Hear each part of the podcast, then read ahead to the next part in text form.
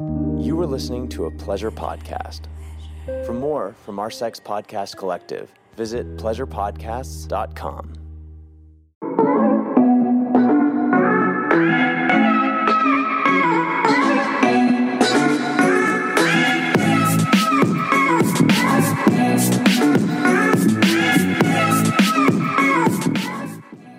Hello, happy Monday. Welcome back to the show. I'm your host, Jordan. And I was like, should I start off with my most recent one star review entitled Worthless?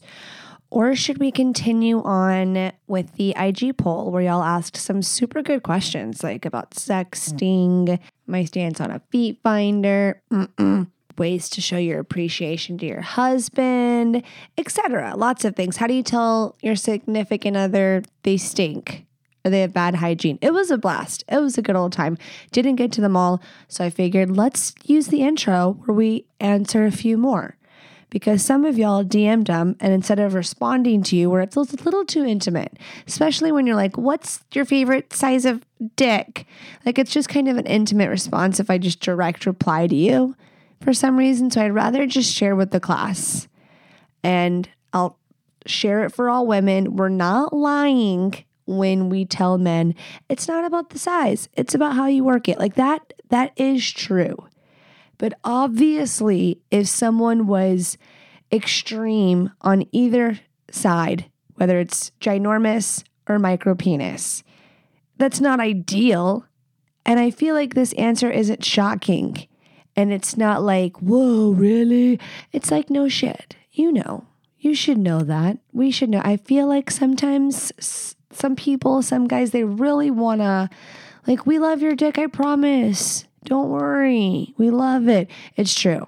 It's true. There are many, many women obsessed in love with doing backward flips on a below air quotes average penis. So, you know, depends on who it's attached to and what you're doing with it and the skills combined and possibly your bank account size.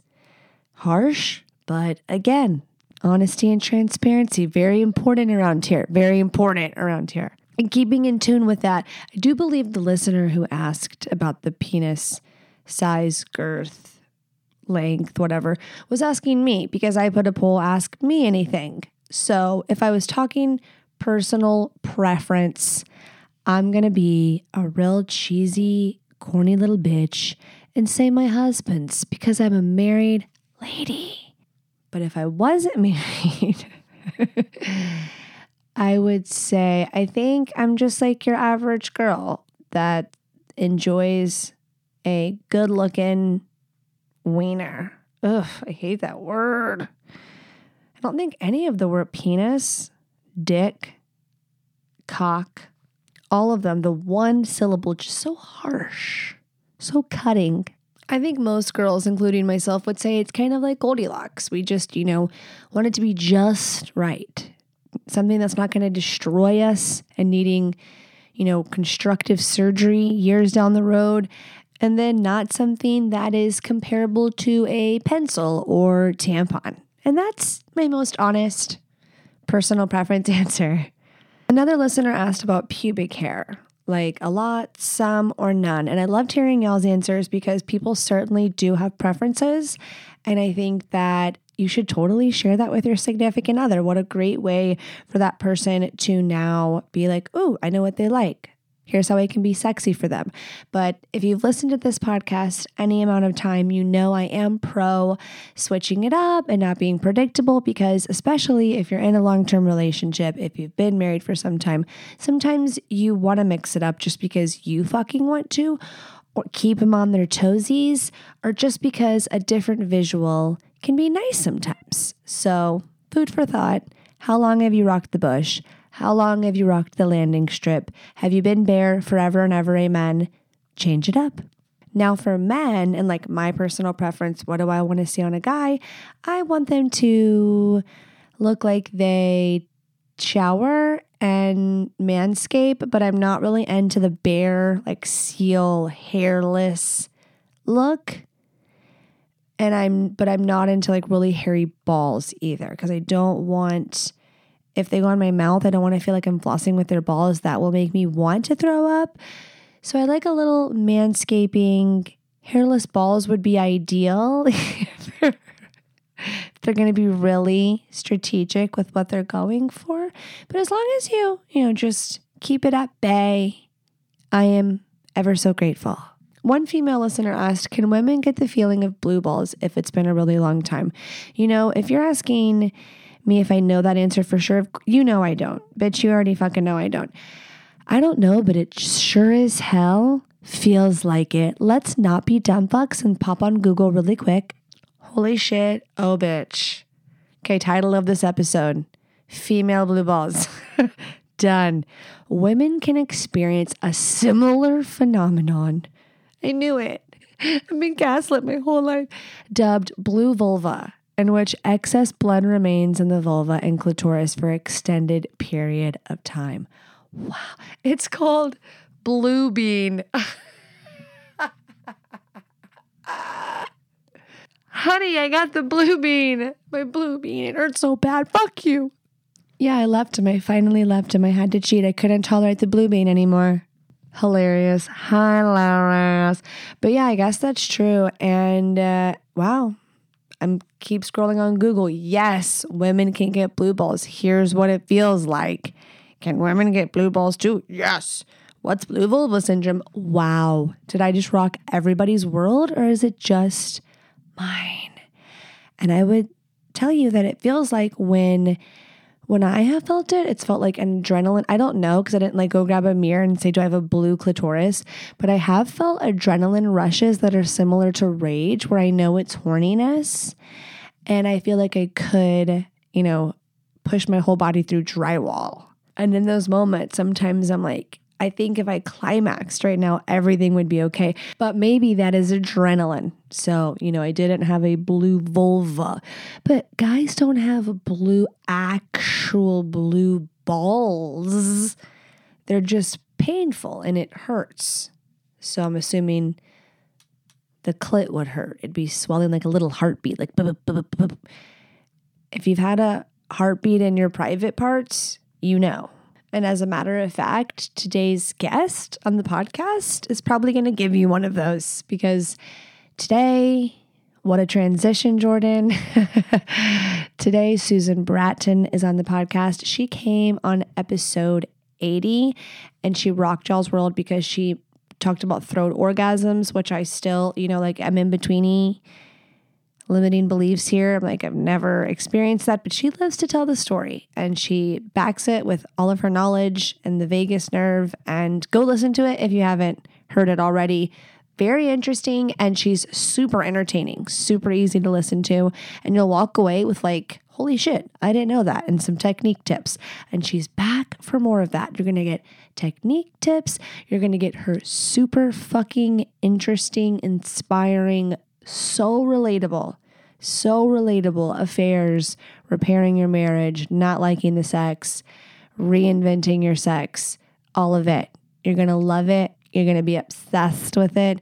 We get into men. We're going to enlighten your ass on how she really wants to experience pleasure, how to go about getting her back in the game. That if y'all had sex y'all really liked before and you're not having it anymore, she promises you can get it back. And that's inspiring. And I loved it. So stay tuned. If you like audio erotica, if you are looking for a new foreplay idea, the Patreon is the place for you. Last week's stories both were like a boss situation. One, she was at work just too horny, couldn't wait till she got home to touch herself. So she went to the bathroom, and lo and behold, boss man walked in, and I'll leave the rest up to your imagination, but it's actually even better than you're thinking. And I read it like a star. So go check that out. And there's also part four of Sleeping with My Boss and his son exclamation mark question mark so ooh stay tuned for part five you can listen to a preview i think of the first or second one and they'll get you sucked in and you're like fuck it i have to hear the rest of this shit I'm not to lie, it's kind of fun. And I really have a hoot and a hell, a better time than you'll ever know reading them. So, link in the episode notes. Also, please subscribe to the show and leave a nice, kind review. So, worthless, triggered, gaping butthole Sirman isn't the last person who left a review. So, if we can fixie that ski, that would be great. Please and thank you. And subscribe so you stay in the loop.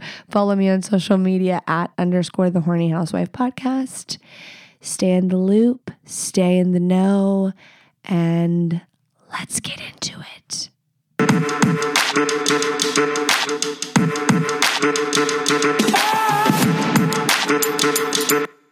Here we go, kicking it off. Hi, Jordan. I've been listening to the podcast for a while now, and I absolutely love the show. My wife and I have sex regularly, and we're both open to experimenting in the bedroom. I recently suggested watching porn together and immediately watched the color leave my wife's face, and she said she thinks that would be too awkward to do together. I don't want to make her feel uncomfortable, so I dropped it and changed the subject. I mentioned it to a friend a few days later, and he said, definitely because she doesn't want me to see the porn she watches, and we laughed it off like guys do. That got me thinking though, and curiosity got the better of me, so I did some snooping, and sure enough, she's watching some pretty intense shit. I saw a lot of videos about women cheating on their white boyfriends and husbands with black guys because they're so much bigger and better in every way.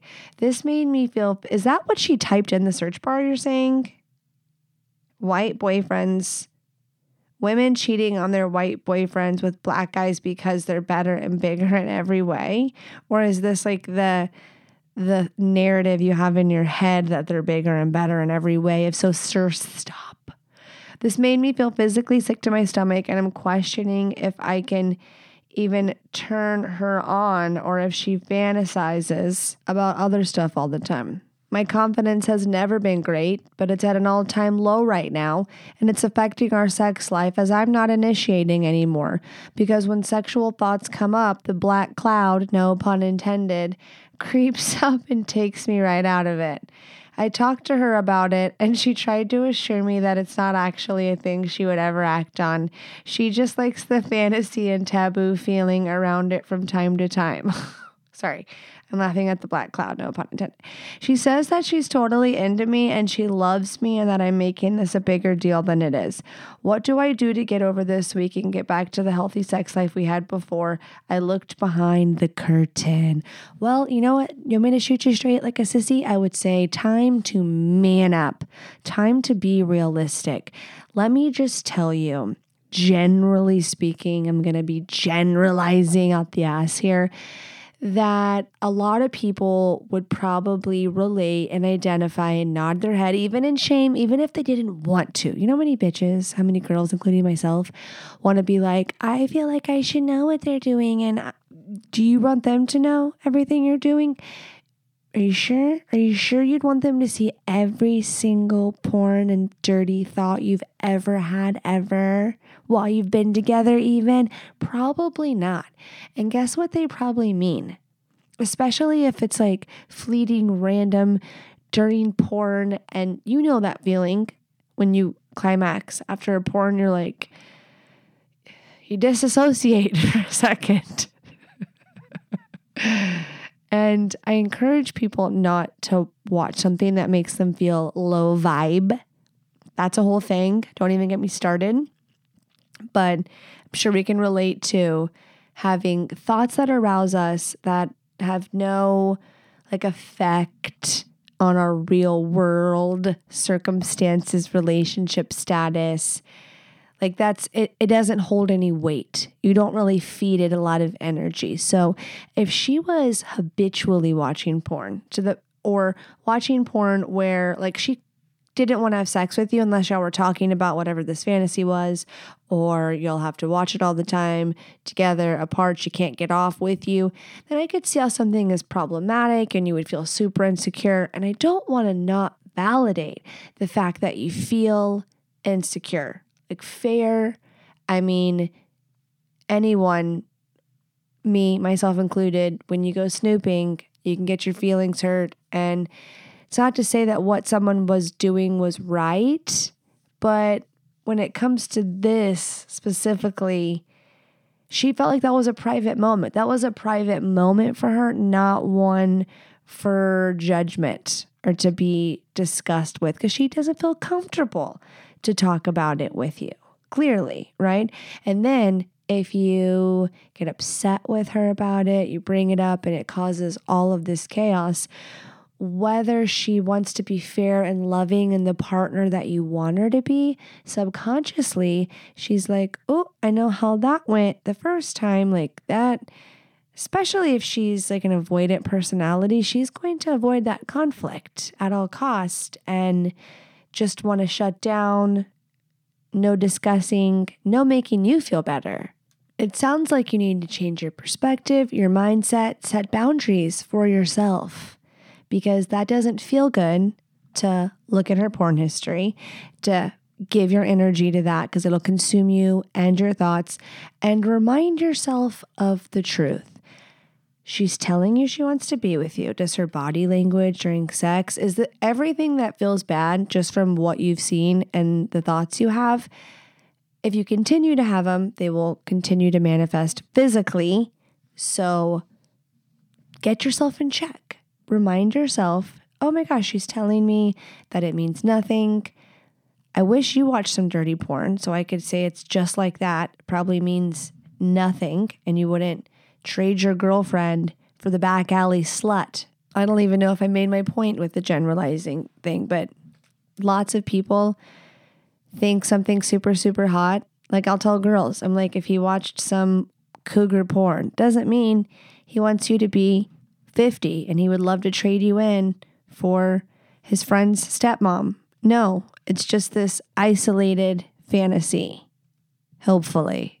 So the solution all boils down to a decision that you're going to have to make.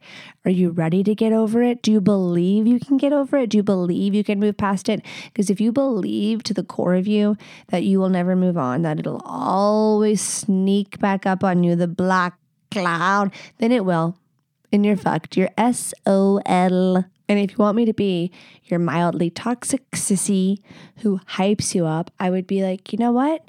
You need to get your groove back. You need to build your fucking confidence up. Quit the thought loop of they're bigger and better than me in every way. And tap into the dominant daddy you believe you can be. So it's going to start with baby steps. Maybe it won't be a light switch. If you believe it can be, it can. It really is that simple. Sounds cheesy, sounds corny, but promise cross my heart it's true. Now, I can't guarantee you if y'all break up that her next man won't be black. I can't I can't promise you and tell you that her high level of arousal doesn't mean that she's not attracted to that.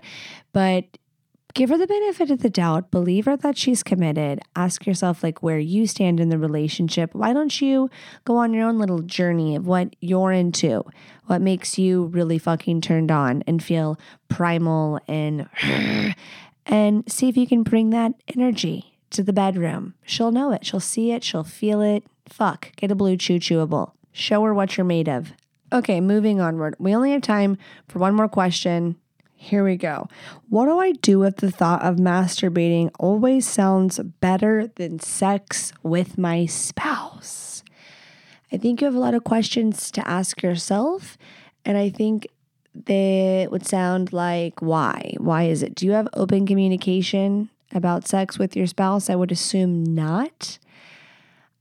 I would assume that there is a big, gaping, wide distant hole in between you and that you're probably not having the kind of sex you want to. And there's a good chance that she's not enjoying the sex she's having either.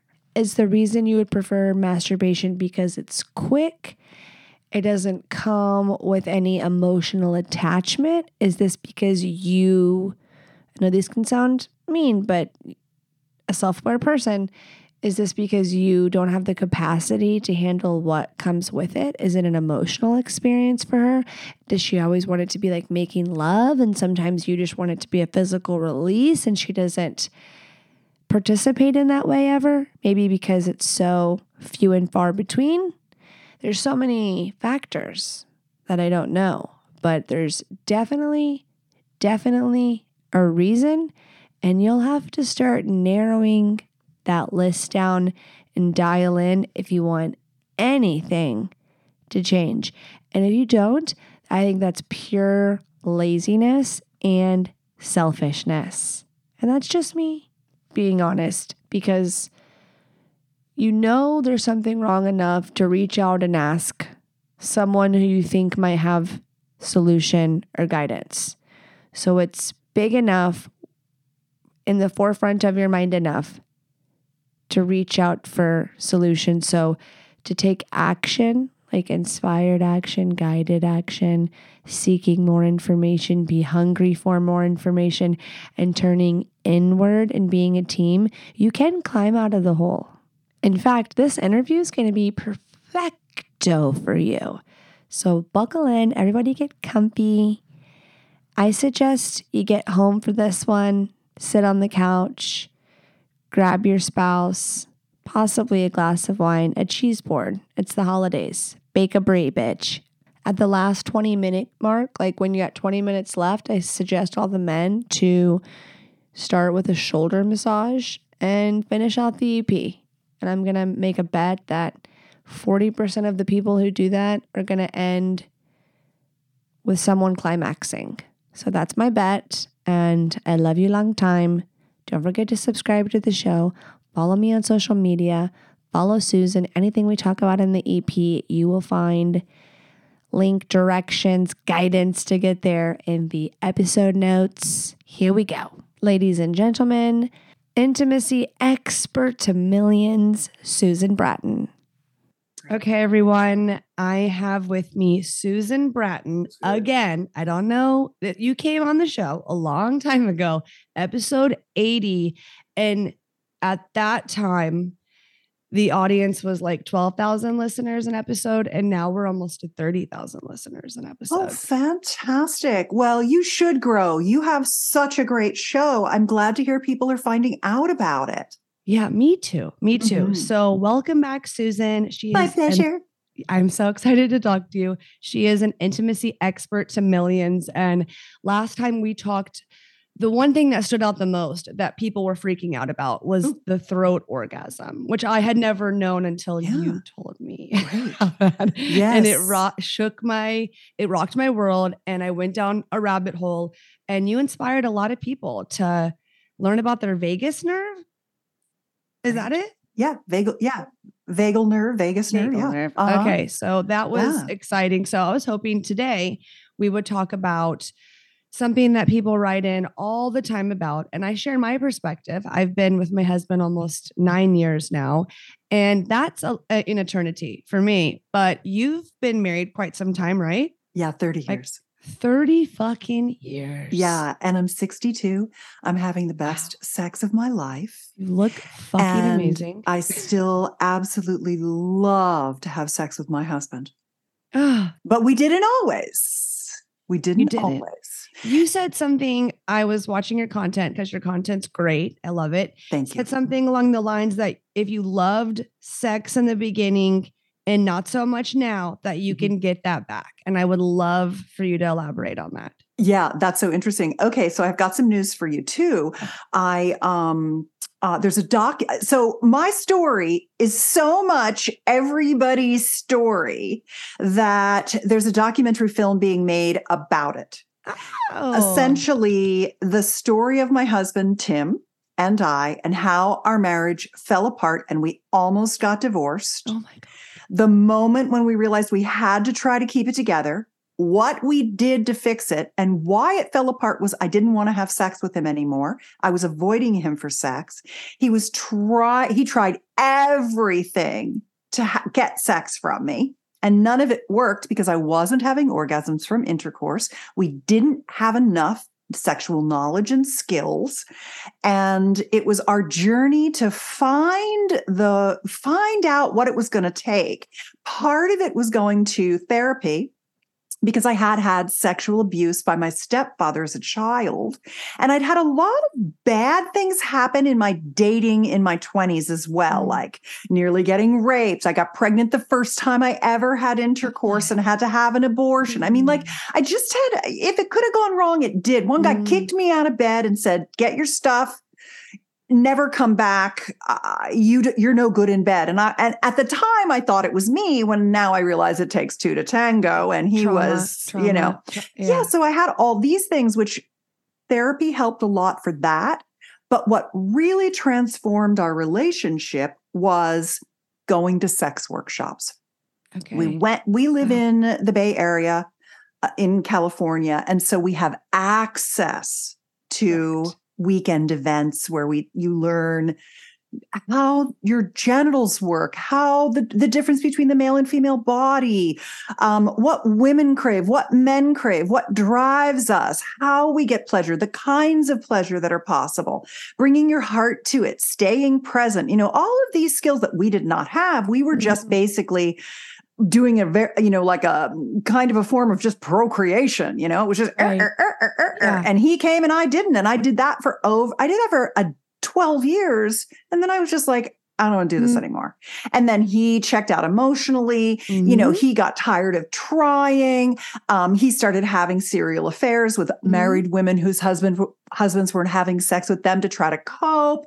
And so basically, the documentary is the story of how we turned it around, how anyone can turn it around if we just had access to this knowledge and what it's been like for the last two decades. Because what happened for us was we said, Oh my God, it's so easy to have a great sex life if you just know what to do. yeah. Yeah. And so we said, we're going to take, we were internet people, really Mm. web 1.0 internet people. My company invented the cable modem. My husband's company invented Rhapsody, the first online music service. We Ah. were like internet geeks yeah. who didn't just didn't know how to have sex like everybody. Nobody learns because it we're religiously shamed, we're repressed, we're abused. We what's shown in movies and porn is not what people Mhm. want.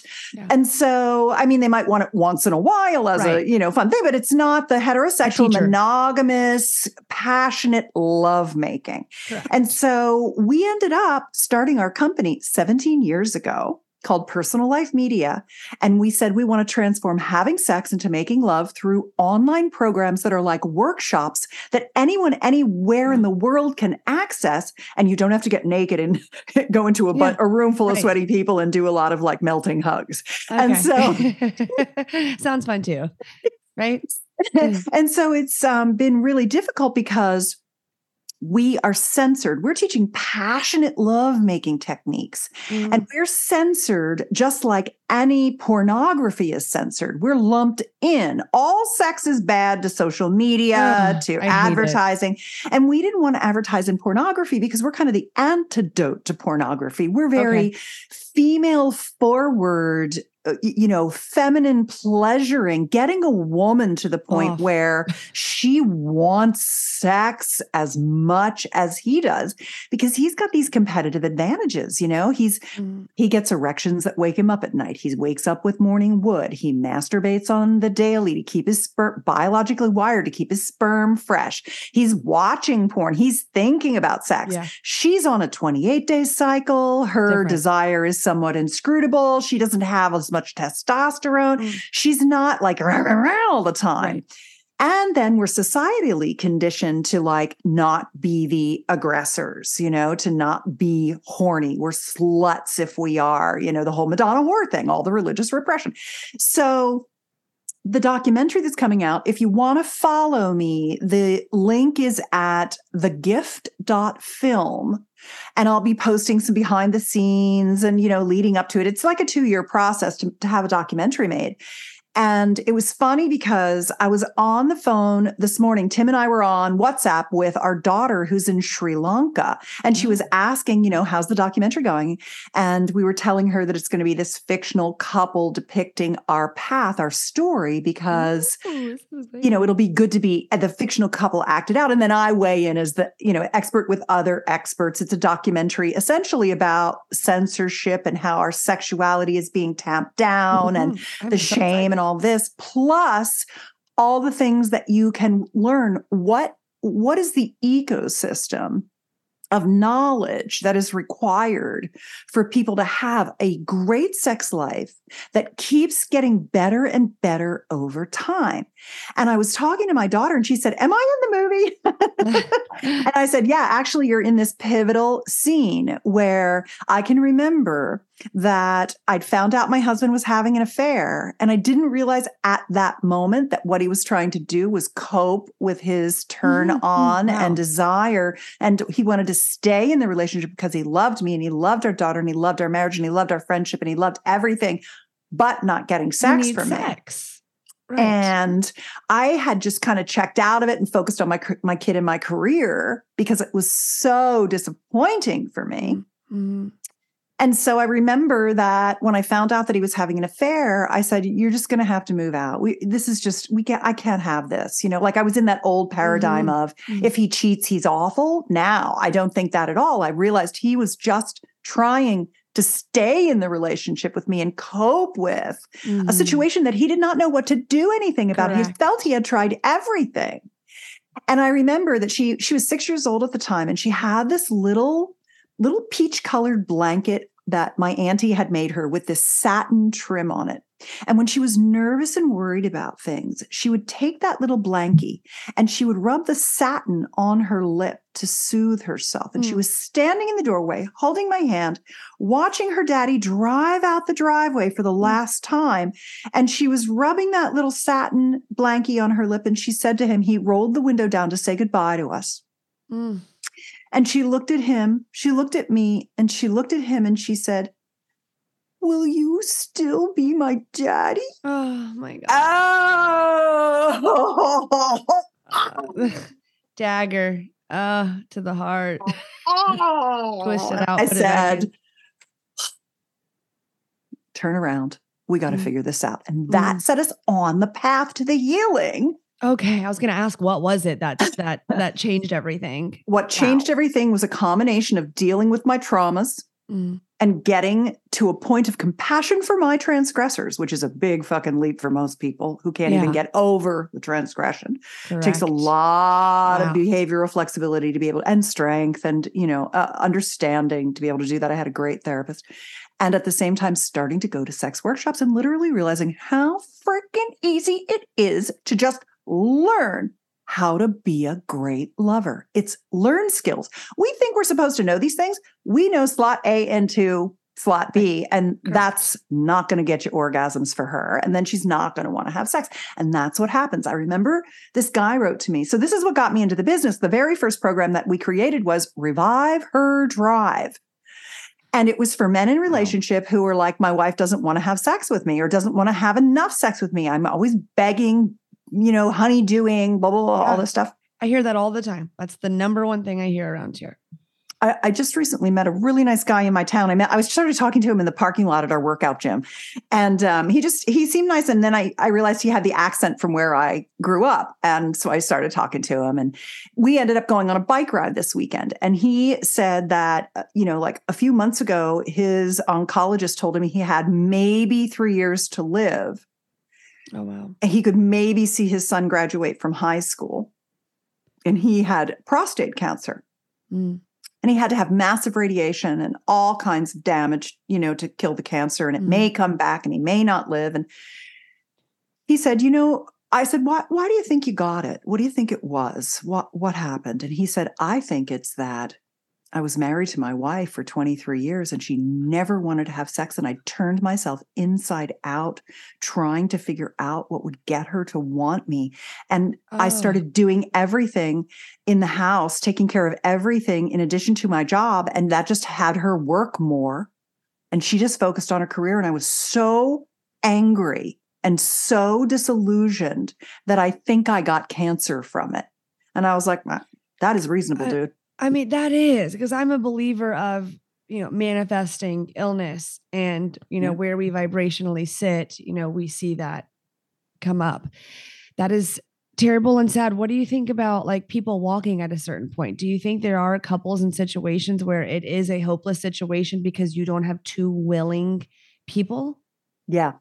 Yeah, this is why that you started out saying the bifurcation point, And that is so when I started Revive Her Drive and I said, here's what my husband did, and here's what we learned that turned our sex life back on. These are the things that are missing in your dynamic in your marriage that are making it that she doesn't want sex.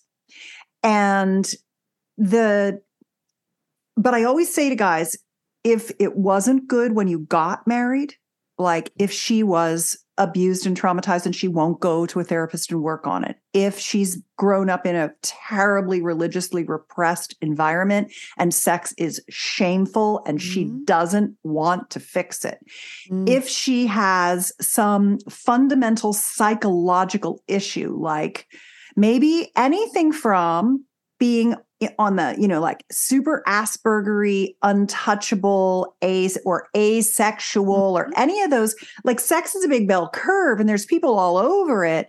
But some people just don't like to be touched. They don't want, if you ended up marrying that person, you maybe want to try again. But if you had good sex, if it was romantic, if you kissed, if you snuggled, if you, You had good it. times, you know, then you can get it back and you can make it even better. And so I there believe. really are some some things that- situations to walk in. What about women? I mean, I, I just thought of this when you were saying it. Women, I've heard of women getting divorced and they were like, I felt asexual in my marriage. Yeah. And now I'm like, I I wasn't, I'm not asexual. I Yeah. am, I just didn't like the sex I was having. Yeah. Right. So there's two things there. Uh, well, there's three. One is the birth control pill and some antidepressants, Mm, right? yes. So medications, pharmacological interference in your desire channel. That's Wow, one. It's a lot. It's a mouthful. Yeah. Lo- you know me, I can do throat throatgasms. I can handle a mouthful. I knew something was coming. That's hilarious. I love you But so much. You're so mouthful. I cute. I, can say too. anything and everything to you. And I you love that. You tender in spirit. So that's one.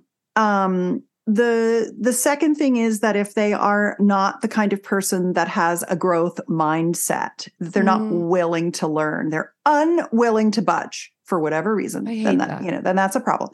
The other one is that um, for a lot of men, they're just doing all the wrong things and it's backfiring on them. Like my friend who got prostate cancer, he was telling me what he did, and I'm like, okay, that no, that all those were horrible ideas, and they are give me an mostly what guys think. Oh, well, like like doing all the work.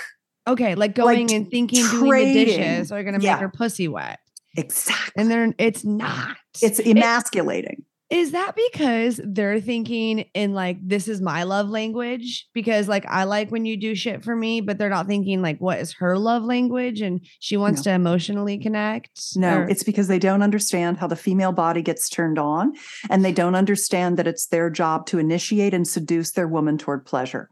And so this is really what Revive Her Drive is about. And another program program of mine that Dr. Patty Taylor, who's one of my mentors, she really Cool. taught me how to have expanded orgasms, which is what we what we is kind of one of the foundations of our our teaching is like yoni massage, clitoral stroking, expanded orgasmic practice. Because what happens is that I mean, there's there's these basic issues. One is that I already told you about how he wakes up horny and she doesn't. Right. That's that's common, and is, that yeah. we're not socialized to initiate. It doesn't even dawn on us. We need to have sex initiated. But what happens is that when men think they have to initiate, if I say to a guy, "Look, do you take out the trash every week?" Yeah, of course I do. Mm.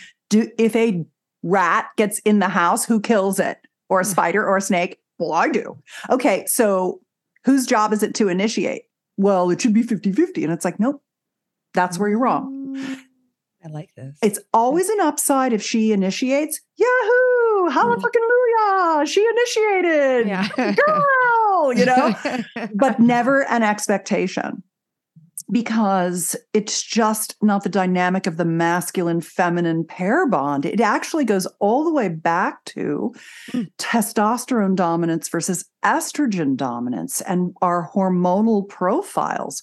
And so the very first thing that I do is I say to guys, you have to, you always initiate. It's just your job. And once you stop acting like a victim, like I always have to initiate, mm-hmm. and you're more like, I'm doing my job and I'm doing a great job. Because the second part of it is that you that you you are always horny and turned on and DTF. And you, if she's like, let's fuck, you'll be like, okay, I'm ready. Like, I don't care what I'm doing. I'm dropping Yes. everything to fuck. Right. And she's not like that. And so she's in her head from her estrogen, which is a molecule of safety. She feels unsafe. Men don't understand how we feel unsafe in the Mm. world and that we have to have them take us into their arms and make us feel safe so we can let our guard down, so we can get out of our head and into our body and connect with our man that we love yeah. and that that's the masculine sexual leadership that we need not the honeydews the bartering and begging for sex those push us away. And what brings us toward is this notion of seduction. There are four keys to seduction. This is in my seduction trilogy. And the first of the four keys is making a woman small offers to get her to start saying yes to you. An She- example. Yep. Yeah. So she is um in her head thinking about a million things. She's a massive multitasker because she estrogen is a multitasking molecule where testosterone is full speed ahead, goal oriented, don't bother. Like have you ever noticed when you're talking to a guy if he's doing something and you're trying to talk to him, Mhm, it's like he's mhm. like I am busy here doing this mechanical thing. Please do not be speaking to me right now. I cannot process this. Correct. Where women are like, you know, got one foot, they're doing this, they're doing Mhm. that, they're, doing- they're juggling, they're talking. literally, literally, literally every day. So he has to know that she's got all this shit going on and she didn't wake up with a big boner. Not only that, but her, she needs to let down, relax. That arousal begins in relaxation. And when he's trying to like spin her knobs and push her buttons to get her turned on, Literally, like come up and just grab a boob grab, you know? A pussy grabber is the worst example of this whole experience. Like, no woman wants to be grabbed by the motherfucking pussy ever. We want our pussy stroked like a kitty cat. Once you've held us in your arms and we've relaxed and our we've let down and we're in our connected connection space. And so what happens, and I do not blame men at all. I am the champion of men. I'm here to get husbands and boyfriends laid on the regular. That's why they're So- here. That's why they're listening right now. Yeah. Literally. Yeah. So basically, what I do is I teach them how to run her a menu of small offers. This is a seduction technique I learned from my mentor, Dr. Patty Taylor, how to write it up. If you want a free report that explains it and shows you some examples, it's at moresexmoreoften.com. I'm going to put everything you say in the episode notes as well to make it easy for people. Thank you.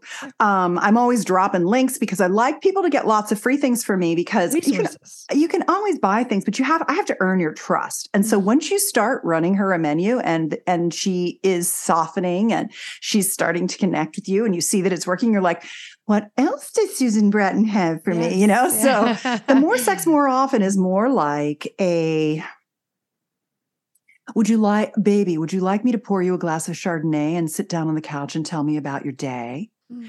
would you like me to draw you a bubble bath would you like a foot rub These would you pussy wedding things. relaxation Yes. without any pushing for sex. And a guy's like, but she's going to know I'm trying to get sex. Well, Do it more than once then. Do it with no expectations. Give her a fucking massage and not go for the pussy right after. Like walk the fuck away after massage. Right. Catch and release is another big one I teach, which is walk up to her, hold her in the arms for a second, and look at her and say, You are such a beautiful woman to me. I love you so much. Let me just give you a little quick squeeze. Mwah, love you. And then let her go and walk away. And she's going to be like, and yeah, I'm, I'm that's everyone's homework. Tonight. Oh, you want more? We'll come back and want more. You want her to be, yes. yeah, baby, Truly. come here. And so when, because the problem is that because he's testosterone turned on, goal oriented, and his penis gets hard really fast. And then you have this construct that is foreplay and sex, which is foreplay is all the shit I have to do to get my dick inside her. And the problem is he's rushing to that because he's like, I've got to stay hard. I've got to get there. You know, I got to look. And, and so when I say to men, you should be healthy enough to get hard, go soft, get hard, go soft, get hard, go soft as much as you need. And if you need a little hot, deep throating, kissing make out with some cock stroking to get fluffed when she's ready for you to penetrate her, she wants to do that too when she's Yes. ready. yeah. So I think the idea of a guy slowing down and turning around and meeting us where we are and seducing us with these small offers. And one of the practices that I really recommend is what you could call yoni massage, but I like a practice, a, a specific five stroke technique that is the expanded orgasm practice that I've been doing for decades now with my partner. That was really one of the biggest things that helped us have me want regular Game lovemaking. changer. It was a game changer. It was moving away from the mentality that sex is intercourse because that's been handed down through religious repression that sex is for procreation only so the only thing that counts is intercourse and moving to a wider palette of lingam massage hot makeouts or expanded orgasm dates oral pleasuring and and have those be equally weighted and value as valuable as intercourse and not just trying to rush to intercourse, mm. but to start to slow down and enjoy all of the pleasurable, orgasmic experiences that can be co created through a lover together with your lover. And so the expanded orgasm practice is another one of those things like the small offers where you learn this five stroke technique. There's three opening strokes, a bread and butter stroke, and a closing stroke. It's a form very similar to any martial art or anything like that, where you do it the way you do it, yoga. You do it the way you do it because it has an effect on the body, on the operating system of the body. And it's been called many things from orgasmic meditation to a deliberate massive orgasm to the butterfly Venus technique. I mean, it's um it's a lineage that has come down, been passed down. And my version of it, the expand her orgasm tonight.com. There's some pleasure reports on there. Expand her orgasm tonight.com In the episode notes. that um, you can get for free that explain what is an expanded orgasm, what is peaking, which is a big part of the practice, which helps her not only get into an orgasmic kind of mind body state, but to take the moment of orgasm and stretch it out like taffy. And then, it like time, like a time warp. So she comes for a really, really long time. And then how to I need it. stack those. Oh, yeah. I, I think I, an expanded orgasm. I think I think I gave it to you the last time I was on, but if I haven't, I'll, I'll make sure I do. Um, you you do one of those, and then the next one is even more intense, and the next one is even longer and more intense, and longer, and more intense, to the point where you guys start doing a thing where you're like, "Well, how long do you think you can make me come?" And then an hour into coming, you're like, "Okay, I, I got to stop now. I got to rest." Like, It's like a pig. Don't pigs come for like 30 minutes or Oh, something? that's so maybe I just interesting. Made this fact up, but I was told that. oh wow, I'll have to Google that. So yeah. I don't know. I know that um, uh, pig clitorises have been studied in science, so um, Maybe because of that reason. it could be. Yeah. The peaking is what lets us come harder and longer over time instead of getting worn out. Like when a when a guy writes to me and he's like my wife is one and done. What do i do? I say you're driving her too hard. You're blowing out her mm. system and you need to do much lighter touch. But she only comes if i do it really hard and i'm like no you, you need to back off and let her sink into the sensations and let me show you how to stroke a clit. And that's what the Expand Her Orgasm Tonight program, that expanded orgasm practices. It's like literally how do you play a clit like a fiddle. A oh. right, exactly. a, a, dick is a flute. Yeah. oh, okay. That makes Skin flute. Sense. that makes more sense. That's so hilarious. I think that having an expanded orgasm practice where you're offering your woman expanded orgasm dates with no strings attached allows her to finally start to be able to fill up this you have these three big tubes in your penis that are full of erectile tissue. When the blood flows in it expands and locks off and you have have an erection when you look at a female genital system, there's three erectile tissue structures in hers, just like in his penis. There's three, the urethral, perineal, and clitoral structures. But they're they kind of have a lot of nooks and crannies. And so what happens is she needs about 20 minutes to get the blood to flow in there 20 minutes of consistent genital pleasuring and when you know how to do pleasure pleasurable massage really good oral pleasuring, not just the alphabet with your tongue on her mm-hmm. clit. We've moved past that. Yeah. We, we're so past that. Yeah. And you understand how the stroke works on her clit to get her to go into these orgasmic trance states and come and come and come. Then that gives her time for all those little nooks and crannies to fill with blood. So she gets an engorgement, a lady boner a clit boner, but it's more than the clit. It's all underneath the vulva and uh, it's basically surrounds the entire vaginal opening. And so then, once she's got all that blood flowing in, the more often she does that, the faster it happens and the easier it happens and the more pleasurable it is. And all that tissue gets activated. And then all of it becomes orgasmic. Like I can have an orgasm if you just took your finger with a little mm-hmm. bit of lube on it and ran it down the little edge of my inner labia, I'd come because I've activated the mm-hmm. tissue. Mm-hmm. And so taking the time to get her hard on to happen and then understanding at the end that she likes some compression on it because she gets too messed and it needs some compression afterward like really understanding how the pussy works mm-hmm. and her knowing that you are willing to give her all this pleasure and learn these techniques what it does is it lets her have orgasms from intercourse for the first time. It helps her cross that gasm chasm. It helps her become massively multi orgasmic. It helps her have incredible sensation. And when there's no pressure for her to fuck you afterward, when it's not a quid pro quo, when you're not only rubbing her clit because mm. you're going to get fucked, when you don't do that anymore, because you can masturbate. So you can come whenever you want to. So you really need to allow her to blossom into an, a, a sexually activated being that whose body trusts that you're not going to push her before she's ready. Let her come to you. That Let her sense. get lubricated. So many women are, are, are, they say to me, I'm so dry. I just don't have any lubrication left. And I'm like, Okay, well, part of that is that you've been rushed to sex your entire life. And part of it might be your hormones. And part of it is that you need some good lubrication. But honestly, if you are super turned on and you're plenty ready, you'll lubricate. So mm-hmm. here's the mm-hmm. mechanisms to get you to the point where you can lubricate yourself confidently. And um, oh, I wanted to tell you. Hang mm-hmm. on, I, I brought some, I brought a couple things to show you. I have my show and tell here. Okay. So I love intercourse. Me too. I finally learned how to come and come well from intercourse. Amazing. It took me years to get there.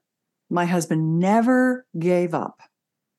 What and a man. He's a good man. he is a good man. And what I love is that we now know what the vagina looks like. And this is basically what it looks like a flat little unblown up balloon with a little dimple at the top, a little neck, and a little, little sphincter muscle right at the entrance. And what's interesting about this is that when you when a guy typically thinks when people think about a vagina, it's literally named after the word sheath. And so Hmm. it's I didn't know that. people think about it like like a sword goes into a sheath. Okay. They think about the vagina being the inside out penis, right? Hmm. So it's like okay, it's just supposed to go like this. And when you watch pornography, that's also what you see is the banging, boom, boom, boom, boom, boom, boom, this kind of thing. And jackhammers are nice when you're super warmed up and you really want to get railed, which I love. But we women, it takes us a long time to get there, maybe some couple days of sex to get there sometimes, especially as we age. So when I show a guy this, I say, okay, this is a delicate area that really needs a lot of slow, sensual love. You can't just be like sticking your dick right in it. Also, the neck is kind of thin and the G area is up here along the top, and the perineal, perineal area is down here on the bottom. And both of these tissues on either side of the vaginal canal, basically, they love to be stroked, but you can't get to it if you're just going in and out. You've got to Mm, you've got to go be come here. through the tissue. And then inside this cavern, as it gets engorged, it blows up. It tense. And what you want to do is you want to get your penis stroking all of the tissue. The sides have nerves. The bottom is the Mm. perineal sponge. The top is the urethral sponge. Then there's the cervical area, which actually pushes down in like this. Beyond the cervix, there's area beyond the cervix. But you're not, there's not, you don't want to do friction on the skin of the vagina, the vaginal mucosal lining. You don't want friction there Okay. what she wants is like there's this technique called in massage called effleurage when you rub the skin it Mhm. doesn't feel that good but when you when you rub Mm. the tissue under the skin it That feels feels- good you want to rub oh, the womb in through the vaginal mucosal lining you want to be stroking inside her that's what you want to be doing same with the clitoris the clit is a mini penis literally a And mini it, it gets engorged. Like It's it a- gets it gets a clit boner Yes, literally. it has a shaft and it has a gland. And when you touch the glands, you don't want to be rubbing on the glands. You don't want to be rubbing on the skin. We're you want to go, doing a DJ thing. Yeah. you want to go into the meat of the tissue and stroke that very lightly. That's one of the strokes of the expanded orgasm practice. Teaches you how to do that.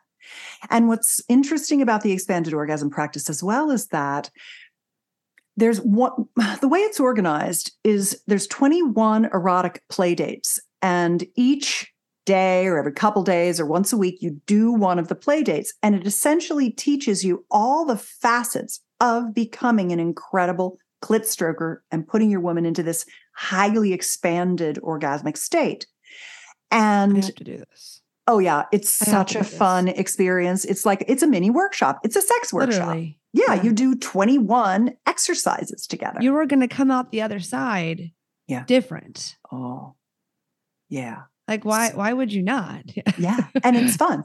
And so the one of the techniques is called find. It's called finding her spot because it's not this in the same place every day. Every Oh. day, because she's on a 28 day cycle, even after menopause, she wants slightly different things. And so, a part of what doing the 21 erotic playdates gives you is some of the workshops are actually communication and some are technique. And it gets her talking about what feels good in the moment and gets her trusting her felt sense and gets her willing to say to you what her body is telling her. And that is what most women struggle with. They don't have a yoni mind connection. So, this notion of understanding all the touch techniques, both internally and externally, the clitoral stroking to get her into these rapturous states, the communication to understand that there's nothing wrong with her. She's different every day. And you want her to tell you. Mm-hmm. What she wants. I always say, I don't have my little kitty cat here right now. I cleaned up my area. Um, but I have this little stuffed kitty, and she has this tiger costume little head thing on her because sometimes we're a lioness and sometimes mm-hmm. we're just a little kitty cat that just needs to be petted. And when we as women are supported by our partners mm-hmm. in knowing that that's just how it is and that we can begin to use these lips to say what these lips are telling us, yeah. Yeah. then our guy Big. starts to win he gets the information he needs. It's not failure, it's mm-hmm. feedback. He's not doing right. anything wrong. He's leaning into whatever she needs in the moment. And then he starts winning and winning and winning and winning. And that's what he wants. He wants to be respected mm-hmm. for a job well done. And she needs to understand that if she's holding him back from knowing this information, or if she's afraid he's going to take it like I know what I'm doing, or you don't have to tell me. Like he can't do that, or she'll never tell. And so sometimes things have to be broken down to be built back up. And I think that's one of them. Women have learned it's dangerous to say what we need. And so we just yeah. disconnect. And then we don't have the pleasure that he wants to give us and we would really like to have. Because there are some men with really fragile egos that get very defensive. Yes. Um, my sexual soulmate pact, P A C T, like an agreement, is what fragile men need to learn and what the women who are in love with fragile men need to do to help them understand mm. that they're not doing anything wrong. See, when when men grow up, they're not allowed to have very many emotions. They're allowed to have anger, rage, victimhood, things like that. Mm. But they the live in a pecking order. When they're, if they're not up, they're down and they don't want to be down. And when they do something wrong, they're super hard on themselves and they are just like, I fail, I'm miserable. and so when a woman gives them feedback that, and if they take it like that, mm. it's really tough. And so uh. it breaks that cycle and gets him to begin to understand that it's not failure, that feedback is what is empowering to him. And it yes. flips the switch. And there's a little ninja trick in that process. And um, you can get that at Sexual Soulmate Pact, P-A-C-T.com. You can print out two copies. You can both read it. You can have a discussion. You can put it into practice.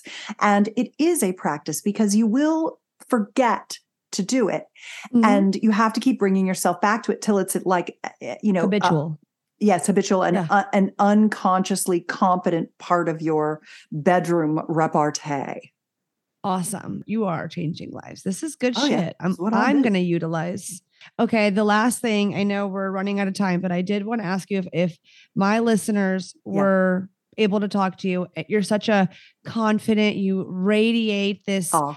amazing goddess energy. And you can, I can tell you have great sex. Yeah, like, yeah. you know what I mean? Yeah. Really if people sex. were like, how do I have that confidence? What would be, just in short, like your tip so that they feel excited to go on this journey and not intimidated? Yeah. Um, I think that it's a combination of things. The first thing is that um, I've I've just systematically learned all these techniques over time. So we started with the expanded orgasm practice and the sexual soulmate pact, you know, talking to each other during sex mm-hmm. for the first time. Those were the two things we started with. My husband began to become a multi orgasmic man where wow. he could last as long as he wanted and have full body energy orgasms and ejaculate when he wanted to, or I begged him to. So, ejaculatory choice. so, he learned that. We learned together to awaken my G spot, release my trauma, and then mm. how to have me enjoy female ejaculation. So we learned those techniques. We started working on our oral pleasuring skills. And that's where I learned how to have throat gasms and mouth gasms. And I connected my whole body all the way up and down in orgasmic pleasure by mentally connecting the dots um, we started playing with sex toys and incorporating them into our love making practice. We worked on trying new positions and seeing what felt good with our body dynamics.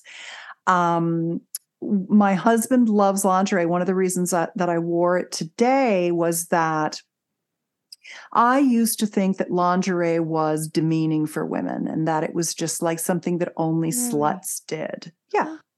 And this is like 20 years ago, you know. And my husband was like, Will you wear lingerie and slutty shoes? And I'm like, All right, I guess if I have to, you know. And now I love to wear it because it it makes him so happy to see me in lingerie. And I realize that he's just very visual and it's super pleasurable for him and that he really, really likes it a lot. And so I now feel really good about wearing Sexy. it and really pretty in it. So over time, we just started incrementing our knowledge and trying new things. So, what I did recently was, you know, I've been writing sex techniques. I've written hundreds and hundreds of sex techniques. I've written 6,000 articles in the last 20 years. Wow. I have good. written 44 books in wow. the last 20 years on wow. sex techniques. Most, the majority of them are free. Wow. And then I realized what people want. They don't just want the communication techniques and the the physical pleasuring techniques, what they want are these erotic play dates, something we can do, we can schedule a date for, and we can have an experience. Correct. So I put together what's what I call the sex life bucket list. Essentially, if you go to sexlifebucketlist.com, you print out a PDF, it's like an eight page PDF, and it has 48 erotic play dates, fun things you can do together to learn new skills. And it comes with a video where I walk you through it. It's your first erotic play date. And mm. so I walk you through the 48 things. I explain what they are, describe them, tell you more about them, and you mark whether you it's an A, a B, or a C. An A is, oh, this is definitely going on my bucket list. I want to find my G spot or whatever. I want to find my P yeah. spot or whatever okay. it is. B's are it wouldn't be on my bucket list, but if you wanted to do it, I would totally be down, down. to doing it with you. And C's are, it's not for me right now. Okay. What, as you mature and get more confident in your sexuality, and for many women who have who won't even talk about their sex life, don't even look at their genitals, you have to start there. You have to start with let me give you massages, let me activate your pleasure. Just receive, let me fill you up not with your dick. yeah. I was like, hmm. wait a minute, technicality. and um, maybe it's it's orgasm techniques for crossing the gasm chasm from penetration. Maybe it's you know, I want to learn I want to learn thrust in time, this fucking technique, or whatever it might be. Maybe it's using toys. And so I walk you through all these different ideas you mark your A's, your B's, and your C's. And your C's, you can come back to them later and see if they yeah. appeal. And then you've got your merging of your A's, and then you've got your play dates. And then as you know, Thursday rolls around, you're like, well, which one do you think we should do today?